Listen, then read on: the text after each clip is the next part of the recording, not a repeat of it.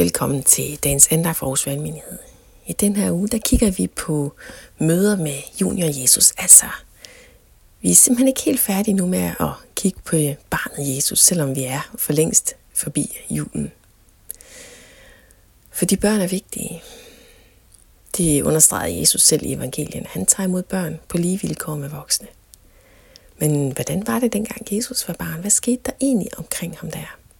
Og ugen her igennem, der har vi oplevet, at der sker noget helt utroligt omkring Jesus. Det er som om, at den samme gudstjeneste, vi kan have om søndagen, når vi mødes for at fejre Jesus, at den faktisk sker allerede fra, da han er helt, helt nyfødt.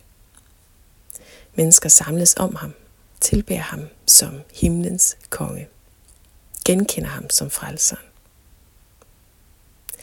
I dag skal vi læse fra Lukas evangeliet kapitel 2, vers 41-52. Der står sådan her.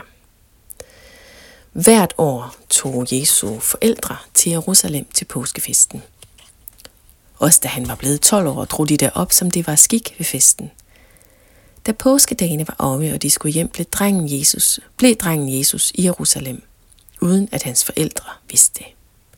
I den tro, at han var i rejsefølget, kom de en dags rejse frem og ledte efter ham blandt familie og bekendte. Da de ikke fandt ham, vendte de tilbage til Jerusalem for at lede efter ham der.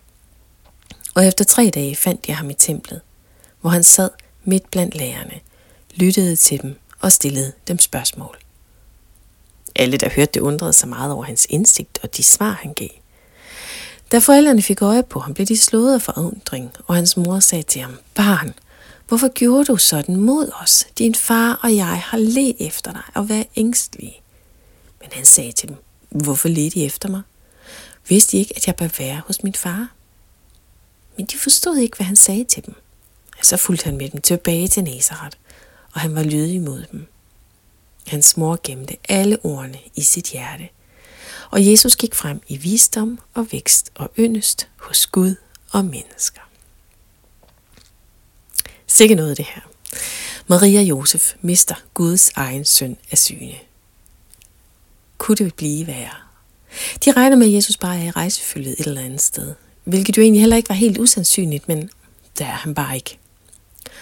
Og enhver forælder kan sætte sig ind i det mareridt, og de tanker, der udspiller sig i det sekund, man opdager, at ens barn ikke er, hvor man regner med, at det er. Men heldigvis finder de ham. Han er i Guds eget hus. Han er helt opslugt og optaget af alt det, de skriftlærte kunne fortælle og forklare. Men det gik også den anden vej, for de skriftlærte undrede sig også over Jesus og hans indsigt og visdom. Og vi kan jo egentlig bare sidde og undre os over, at der ikke var nogen, der undrede sig over, at der sad et 12-årigt barn på tredje dag i templet, uden nogen pårørende af nogen slags.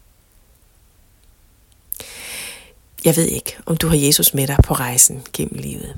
Det vil jeg ønske for dig, at du har. Det kan også være, at du tænker, at Jesus er der et eller andet sted, og det er han også men at du faktisk har tabt ham af syne. Og det kan også være, at du simpelthen ikke er klar over, at det er ham, du mangler. Men led efter ham. Han lader sig finde, sådan som han blev fundet i templet. Han er der, hvor Gud selv er, for han er selv Gud.